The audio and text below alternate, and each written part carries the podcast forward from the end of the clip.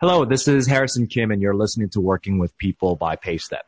The Working with People podcast is for executives, managers, and HR leaders. We bring people experts together to provide you with relevant content on how to think about and manage your most important asset, your talent. We have Samantha with us today. Thank you for joining.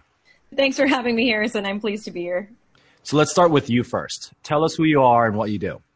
Sure. So my name's Samantha Carlin. I'm a gender consultant. I have a firm called Empower Global, and we focus on helping companies to recruit and retain women and people of color and to create inclusive workspaces where everybody thrives. So I know women and empowerment of women have become more and more top of mind in the corporate world over the last several years. Can you tell me a little bit more about the state of where we are today for those who are not as familiar? Sure. So in, in terms of the corporate environment, we're looking at 6.6% of women CEOs in Fortune 500 companies are women, which is up from 4.8%. Like if you think about a little graph and what six out of 100 looks like, that's pretty measly. And I mean, I think what, what always surprises me is looking at the fact that women and men and enter the workforce in pretty equal numbers. Women tiny bit lower, but like a couple percentage points. And then you look at the graph and you see as the the seniority of the position goes up, the women's numbers just dwindle down. If you think about music like a decrescendo, and you just see the men's numbers as you go to senior leadership do a huge crescendo. And it kind of just makes you think, wow, something is wrong with this. Uh, we're also just not seeing people of color, uh, especially women of color, make it to the top. In terms of the C-suite, we're looking at about 25% of positions, or one out of every four, is held by a woman. Uh, and in terms of the gender wage gap, this is kind of interesting. Uh, so women are making about 80 cents on the dollar for every dollar the male counterpart makes, but Latina women are making only 58 cents on the dollar of a white male counterpart, and black women 67% add an even more interesting twist that Asian women are actually doing better than all of them. Uh, wow. Uh, which makes you think about why are Asian women actually doing so well, and is it because they tend to be in more technical positions? Uh, that, interesting. That you know, because they they have more propensity to study science and math, and so are they in higher salary roles? Uh, what's what's going on there? So there's obviously a big gap in terms of the number of positions occupied by females, but also just the pay gap itself. What do you think are the core drivers of these challenges for women in the workplace? You know, I'm sure there's hundreds of reasons, but what are the top five that you think are the biggest drivers? So if we're looking at root causes, I think every industry is different. Uh, I work a lot with some of the more male dominated industries, so I'm going to speak on that basis. You just, when you have the top leadership positions held by men, and then the C suite is three quarters men, and there's something called implicit egotism where we like people that are like us. Mm-hmm. So a lot of times we will hire people that are like us.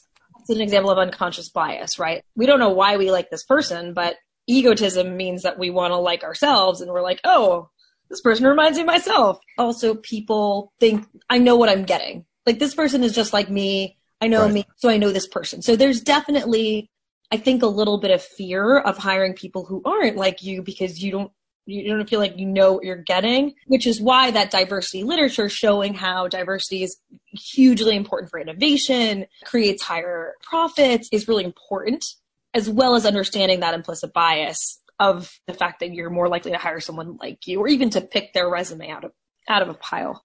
On that point, how do you distinguish between an unconscious bias that you shouldn't have versus a quote unquote culture fit? Because a lot of people would be like, oh, this person likes beer. I like beer. Therefore, you know, he or she and I can get along because we both like beer. And obviously, that's a, a very simplistic example, but sometimes I feel like difficult to distinguish between a unconscious bias that you should fight versus a quote unquote what companies call culture fit. How do you think about that? Okay, herein lies the problem, right? As uh, if you have top senior, I'm going to talk about tech companies because I've been talking about this lately, sure. and I think I think it's a good example. So a lot of tech firms start out as startups, who two people, right? And you know, a lot of times two guys went to HBS, so they're former consultants and they're bootstrapping. They don't have an HR person. And so they don't want to spend money on human resources. They usually don't know anything about DEI or care. and they hire their friends. Oh, you know, this kid who went to Wharton or my athlete, my fraternity brother is looking and he's really good. He's really smart. I know him. And then what happens is the company starts getting bigger and bigger. Then those people that are those first hires create that culture.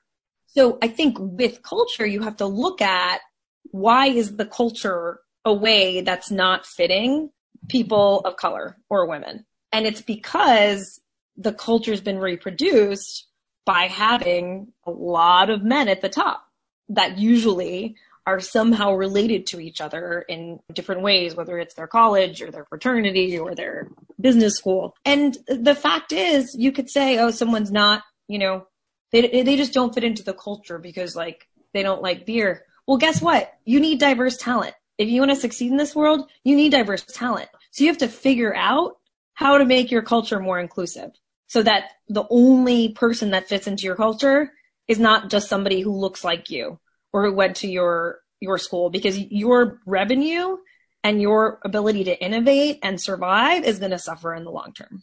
Right. And I think a lot of people think about culture as this thing that needs to be a requirement where a candidate needs to fit into that culture or not, instead of thinking about it from an addition perspective. What can this candidate bring to our culture is another way I think some people have talked about it, which I think is a helpful way to look at it. I think that's absolutely smart. And, you know, I think about my master's in international relations and every person who was from a different country added so much to the learning in the classroom. Instead of thinking to yourself, okay, does this person fit with what we already have? How are they going to add this? How are they going to grow? How are they going to potentially enable us to move into markets or increase our product marketing to women who we really haven't been able to target in ways that we haven't before? So that all makes sense. So back to the core drivers of challenges for women in the workplace. What else is top of mind for you? I'm going to be honest. I mean, there's just, there's so many. I think culture is a big one. And that type of, I'm just going to talk about kind of the bro culture. That bro culture also fosters a lot of microaggressions. It's not necessarily a huge sexual assault case, although obviously we've seen that it feed, it can feed into that. Little things, little signs that make women feel like they just don't belong whether it's the fact that the men all take their rings off at happy hour and hit on the interns in front of everyone. That makes people feel uncomfortable, whether it's that every social hour that they have involves drinking and is after work. You know, there, there's kind of lots of different ways you can make a woman feel like she doesn't belong. It's the fact that in every meeting, you know, she's not, uh, you know, I know another person who's actually also a DEI consultant who left the company because nobody listened to her. She was in charge of changing the culture and she would go into a meeting with mostly men and say, Hey, I am here to do this job. Here's how we're going to change this. And literally people are talking over her. They're not listening. They're on their phones. I think the, the fundamental need of human is to feel heard. And if you don't feel heard, you're going to peace. And whether that's in a job or whether it's in a relationship, it, you feel awful, right? You, you just feel like, oh, you, you, feel worthless. You feel like you don't have value. And related to that, I think um, this is something that we've talked about before, which is around lack of mentorship or sponsorship for women. That gets into an interesting conversation around the whole Me Too movement over the last few years, actually potentially negatively affecting that even more what are your thoughts on the mentorship and sponsorship for women? Incredibly important. And what the research shows is that it's actually really good to have a formal mentorship program because, especially now, older men can feel uncomfortable reaching out to younger women as mentors because they don't want to be perceived in the wrong way.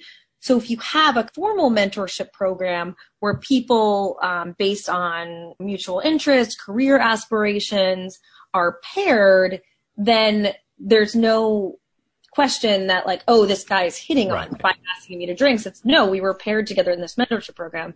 And then like when I, if I design a mentorship program for a company, I also do a workshop on what is mentorship and what is mentorship versus sponsorship how do you mentor women versus men? There's research that shows that male mentors are more likely to give younger men to train them on hard skills as part of mentorship, and they're more likely to give female mentors advice.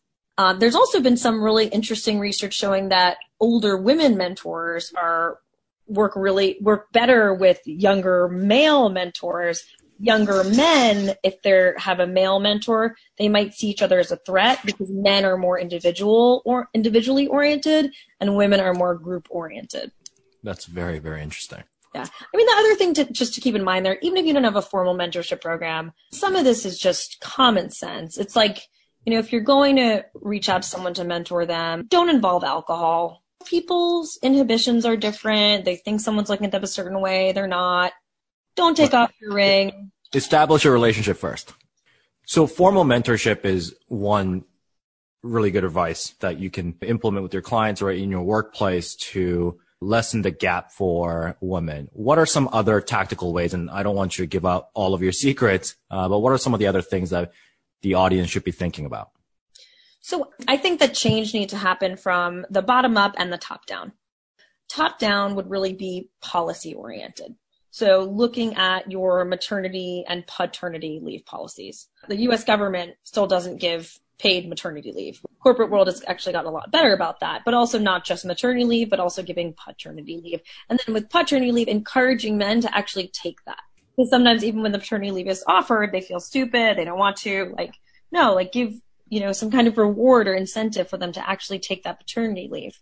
Paternity and maternity leave would be example of a top-down policy. Uh, also having really strong sexual harassment policies in place. And when someone goes against them and does commit sexual harassment or assault, you fire them. You don't keep them and then fire the person that reported the harassment. I mean, like this stuff literally happens and doing sexual harassment training that actually works. I do provide sexual harassment training based on a lot of research from different academics. Online sexual harassment training, let's just all be really honest, it sucks. It does not work. And it mm-hmm. is a check the box and it does not change anyone's view or really give any information that's helpful.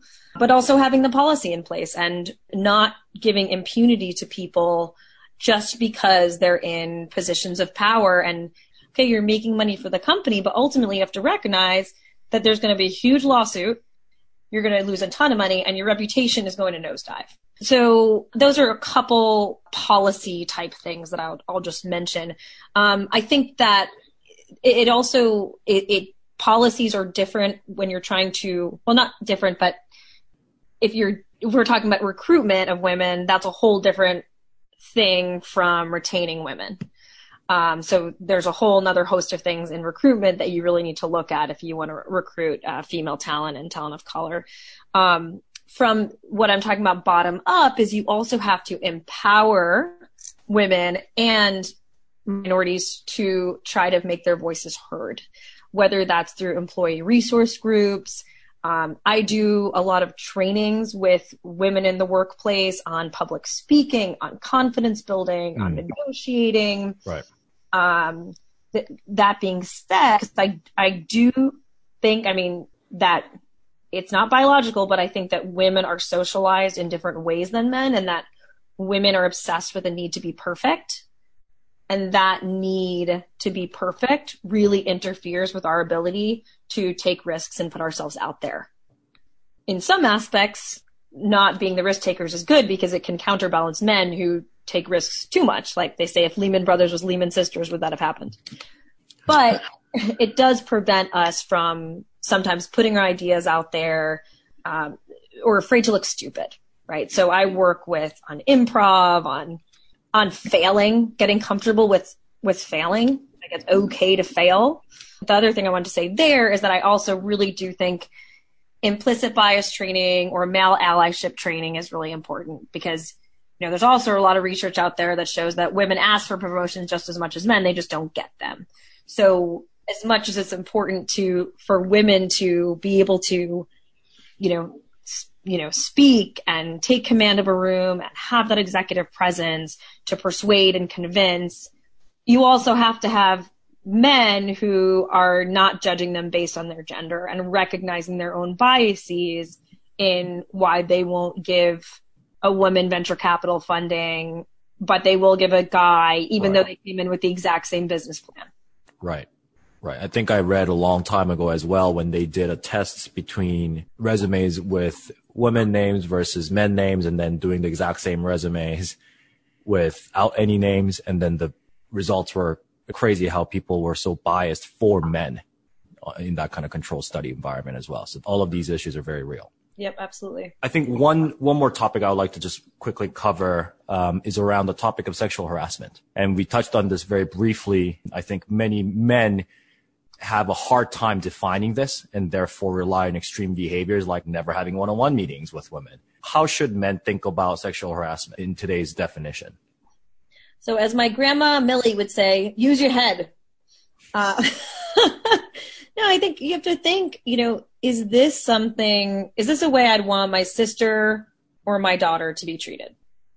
If the answer is no, do not pass go. What's also really important to remember about harassment is that perception is as important as intent. So someone might say, well, I didn't mean that just because I asked her out 20 times over I am and she kept turning me down, but like I wasn't really hitting on her. But like if her perception is that you were hitting on her and it's again it's it's about frequent or severe it's you can ask somebody out once like you really can or maybe even twice. But if they turn you down twice stop asking them out. This is the workplace. They want to feel comfortable.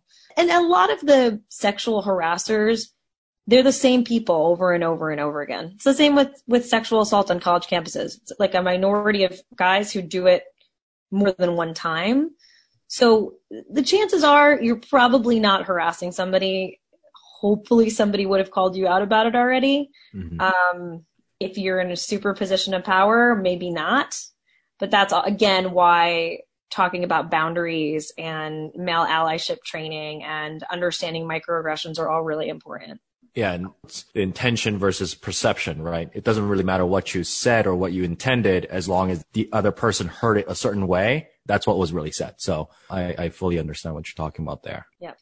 Well, I think we are running out of time here, but there's definitely a lot of other episodes that we should be diving deeper into some of these topics. First of all, thank you so much for your time. Where can the audience find you?